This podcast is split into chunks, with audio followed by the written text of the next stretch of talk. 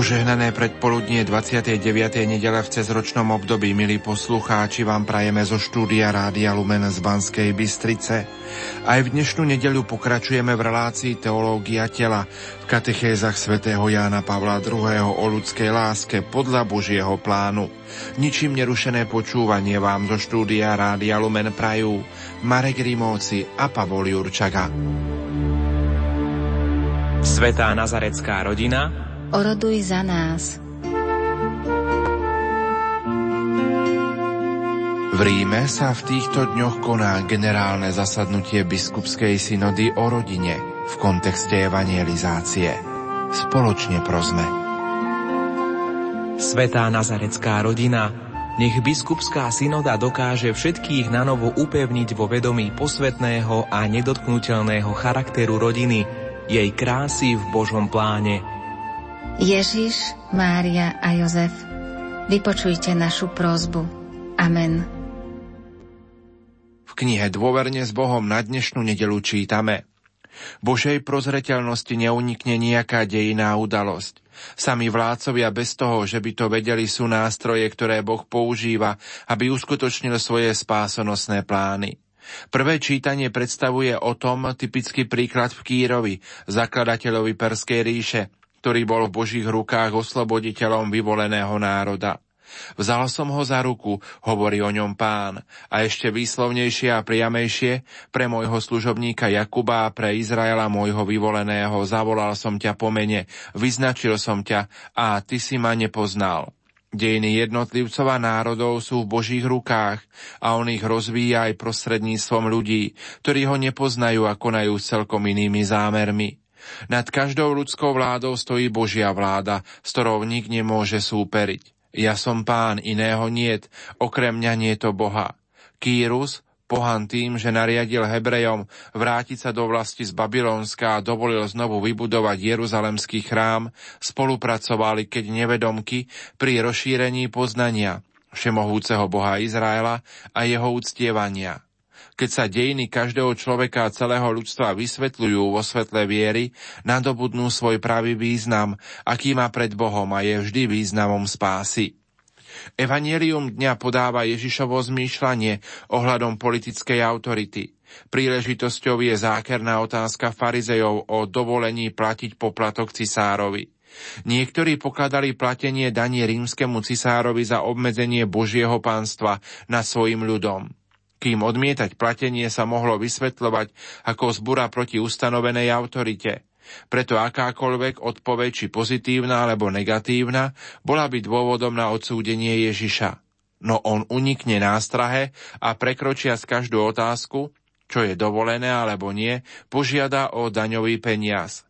Na ňom je obraz a nápis cisára, teda odpoveď je samozrejmá. Dávajte teda, čo je cisárovo cisárovi a čo je Božie Bohu. Tieto jednoduché slová zakončujú starodávne chápanie, ktoré pokladalo štát nielen za vyjadrenie politickej, ale aj náboženskej autority.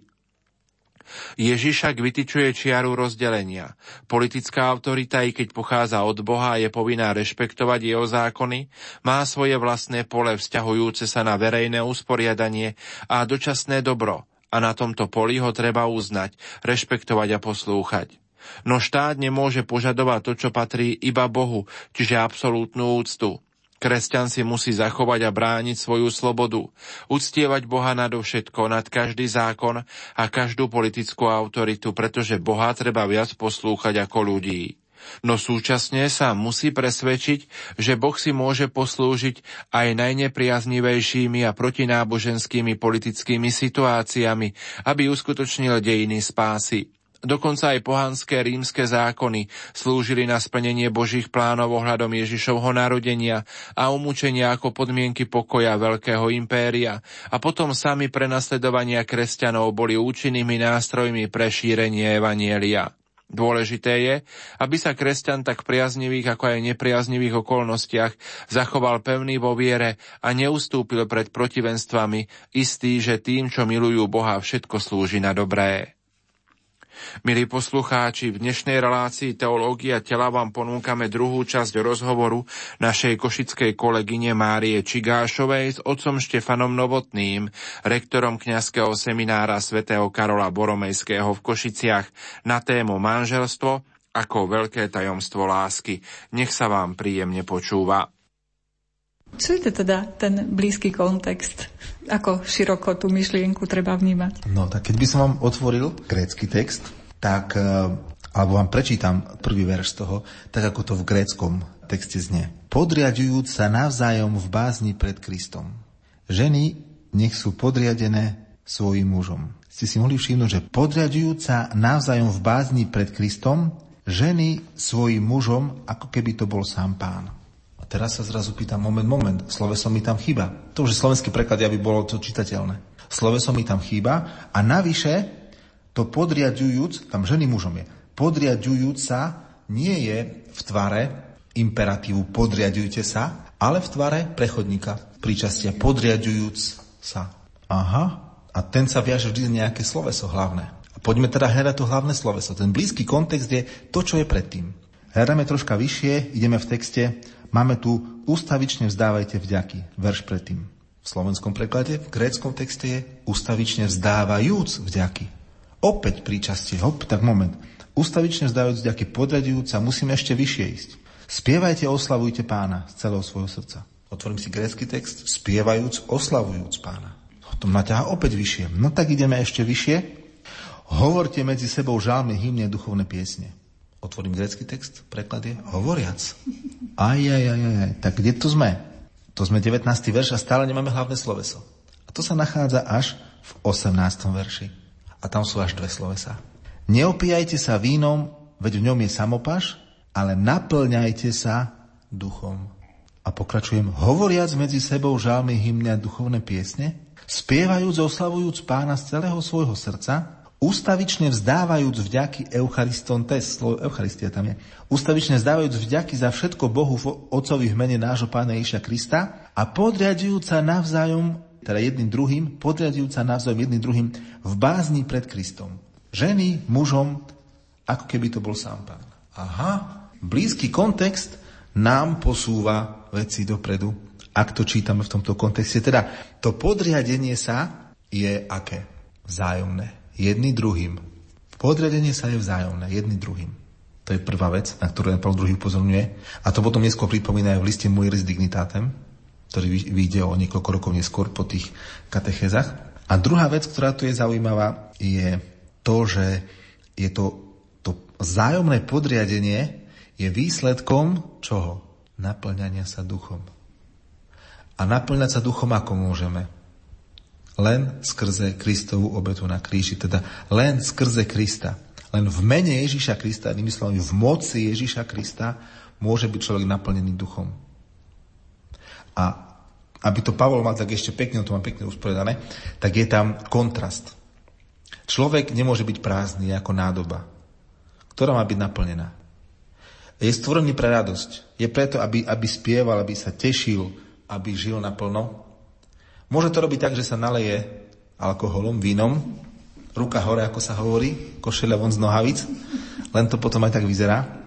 A nie je to radosť, nie je to život, nie je to svedectvo, nie je to to, čo človek chce. Alebo druhá možnosť, naplňať sa v zmysle opíjať, v tom dobrom slova zmysle naplňať sa duchom. Víno a duch majú podobné účinky, len naplňanie duchom trvá. Naplňanie duchom naplňa. Opíjanie len omámi. Opíjanie vínom. A teda to naplnenie sa Duchom Svätým spôsobuje to, že človek hovoriac spolu medzi sebou vo vzťahoch, ešte predtým by som povedal, že dávajte si veľký pozor, ako máte žiť. Nie ako nemúdri, ale ako múdri. Využívate čas, lebo dni sú zlé, preto nebuďte nerozumní, ale pochopte, čo je Božia voľa. Neopíjajte sa vínom, ale naplňajte sa duchom. Teda Božia voľa je to, aby sa naplnili kresťania, alebo teda ľudia duchom. A potom budú medzi sebou spievať žalmy, hymny, duchovné piesne, oslavujúc Pána z celého srdca, pretože bol naplnený Duchom Svätým a Duch Svätý sa v nás modlí, najlepšie ako vie, lepšie ako my. A ustavične vzdávajúc vďaky za všetko Bohu, aj za manžela, aj za manželku, aj za svokru, aj za svokra. A podriadujúc sa jedným druhým. No čo je potom sa podriadujúc jedným druhým, keď sú obidvaja naplnení duchom? A to naplnenie duchom má byť, a to vzájomné podriadovanie má byť v bázni pred Kristom. A niektorí interpretovali tieto slova veľmi nešťastným spôsobom. Najmä tú druhú časť, teda podriadujú sa navzájom jedným druhým v bázni pred Kristom. Ženy nech sú ženy mužom, ako keby to bol sám Pán. A z toho si niektorí, nazviem to krátkometrážni, tí, ktorí nedopaľuje, nemyslí to, si domysleli, že muž je Pán, a všetko musí byť tak, jak muž povie, a akože to viedlo k čomu? No, k ponižovaniu a k tomu, čo nie je dobre. Tým sa nehovorí, že muž nemá mať slovo v rodine, práve že má.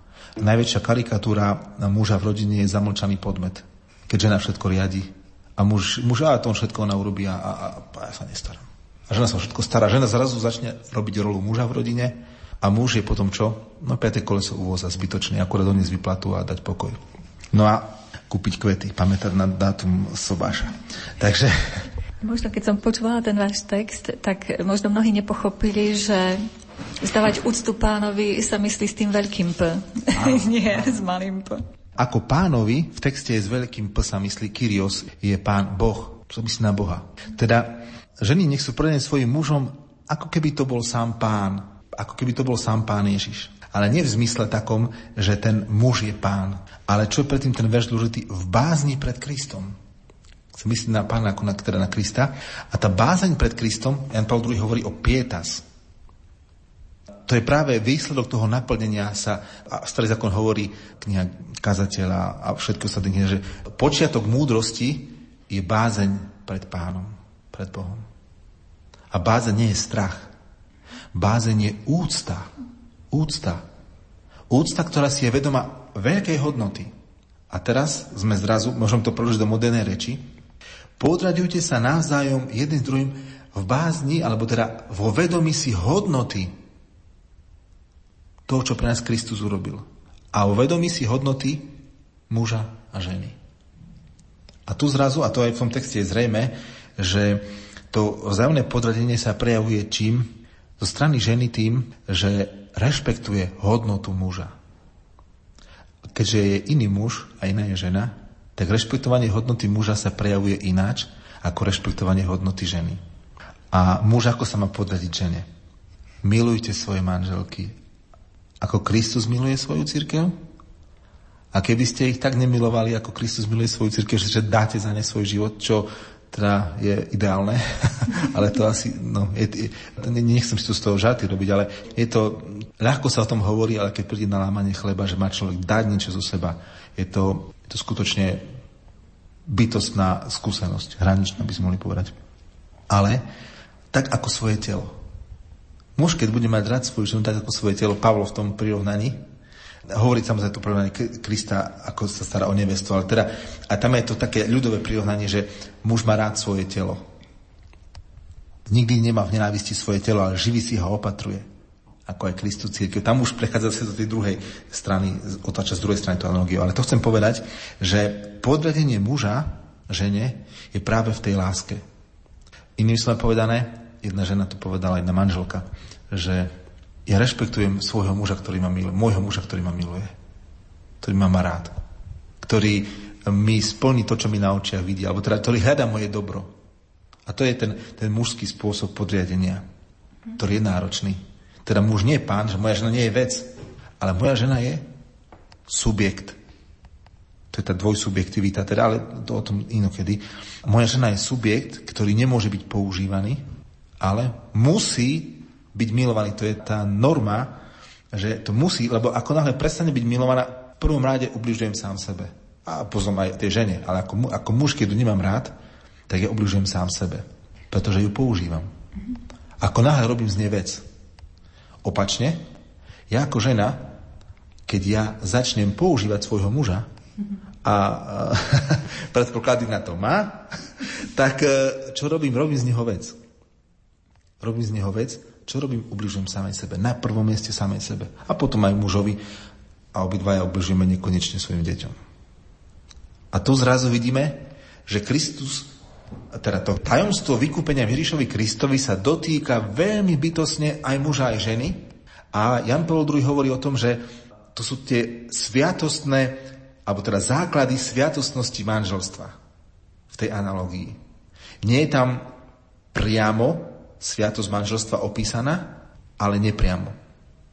Cez účinky vykúpenia Ježiša Krista v živote manželov, muža a ženy. Práve cez tú veľkú analógiu manželstva a teda Krista a cirkvi ako nevesty. Pán rektor, sme v 21. storočí. Dá sa tento text nejako konkretizovať? Ako by sa manželka súčasná, teda žijúca v 21. storočí, mala v zmysle týchto slov podriadovať svojmu manželovi? A ako by mal manžel mať rád svoju manželku? Také nejaké konkrétnosti, ak by sme mohli uviesť nejaký 1-2 príklady. Akýkoľvek príklad by som povedal, bol by nedostačujúci. Dostal by som po hlave buď od jednej strany alebo od druhej strany, od mužov alebo od žien. Moja skúsenosť, krátka ešte relatívne, mi hovorí, keď som raz v jednom autobuse na púti vo Svätej Zemi vysvetľoval aj túto časť, tak som nehovoril o konkrétnostiach, hovoril som o povolaní. O tom, že aj muž a žena sú povolaní skrze svoje telo, teraz skrze svoju existenciu viditeľnú v tomto svete, viditeľným spôsobom, poznateľným, zjavovať alebo teda prejavovať tú lásku a podriadenosť. Teda to, tak by som povedal, tak ako zo strany muža je prejavom podriadenosti láska k manželke, tak zo strany ženy je prejavom lásky podriadenosť k manželovi. To sú zameniteľné veci teraz, ale to je tak, povieme, dobre, tak slovná hračka. Nie je to slovná hračka, má to svoju tu, ale keď som v tom autobuse spomínal, som rozprával toto, čo aj tu rozprávam v podstate plus minus a rozprával som o tom, čo má, a ako to prežíva muž, ako to prežíva žena, ako o tom apoštol Pavol hovorí. A na prestávke, na benzínke prišli za mnou muži a hovoria: pán farár, dobre ste to povedali. O 3 minúty prišli za mnou ženy: pán farár, kúpime vám kávu, veľmi dobre ste to povedali. Keby to môj muž takto bol počul, viete. A predtým muži hovorili: joj, teda moja žena, keby si to bola uvedomila.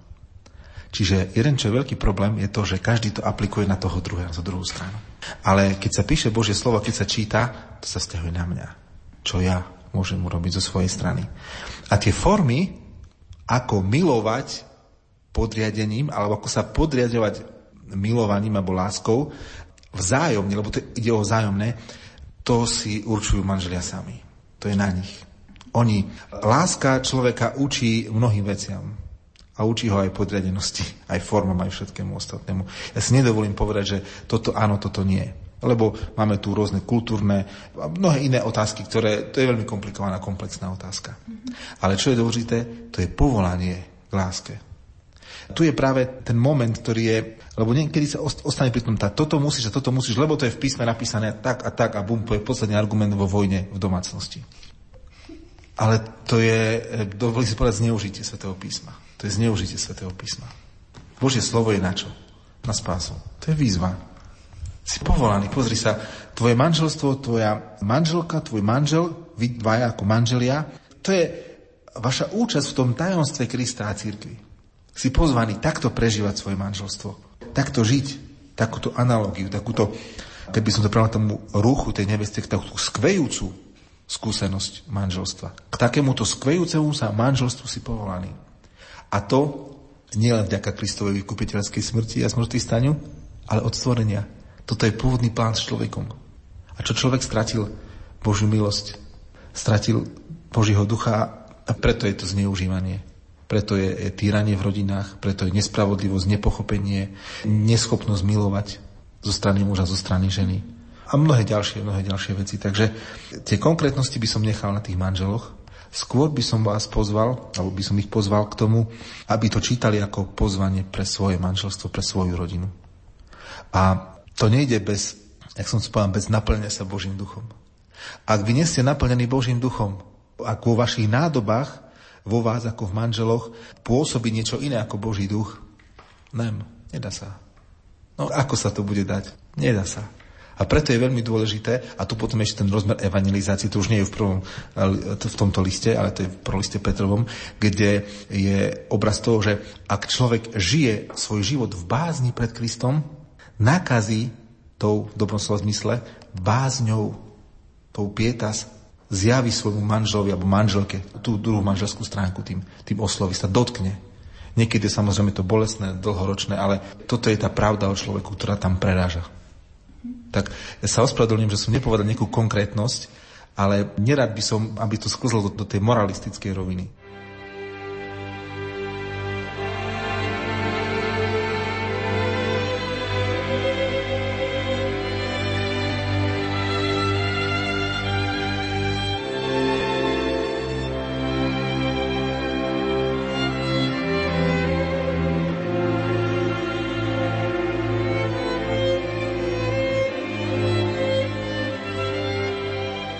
Milí poslucháči, v uplynulých minútach sme vám ponúkli rozhovor našej košickej kolegyne Márie Čigášovej s otcom Štefanom Novotným, rektorom kňazského seminára svätého Karola Boromejského v Košiciach na tému Manželstvo ako veľké tajomstvo lásky.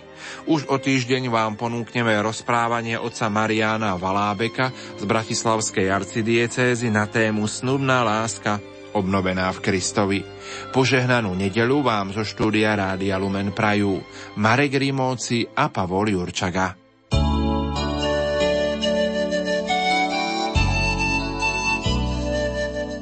Svätý otec František vyhlásil od 5. do 19. októbra tohto roka tretie mimoriadne generálne zasadnutie biskupskej synody na tému Pastoračné výzvy rodiny v kontexte evangelizácie. Spoločne sa modlíme. Nebeský Oče, prosíme ťa za synodálnych otcov a za všetkých účastníkov biskupskej synody o rodine. Skrze svojho syna Ježiša Krista zošli na nich svojho ducha, aby verní pravde, ktorú si zjavil svojej cirkvi, odpovedali na pastoračné výzvy týkajúce sa manželstva a rodiny. Svätá Nazarecká rodina, oroduj za nás.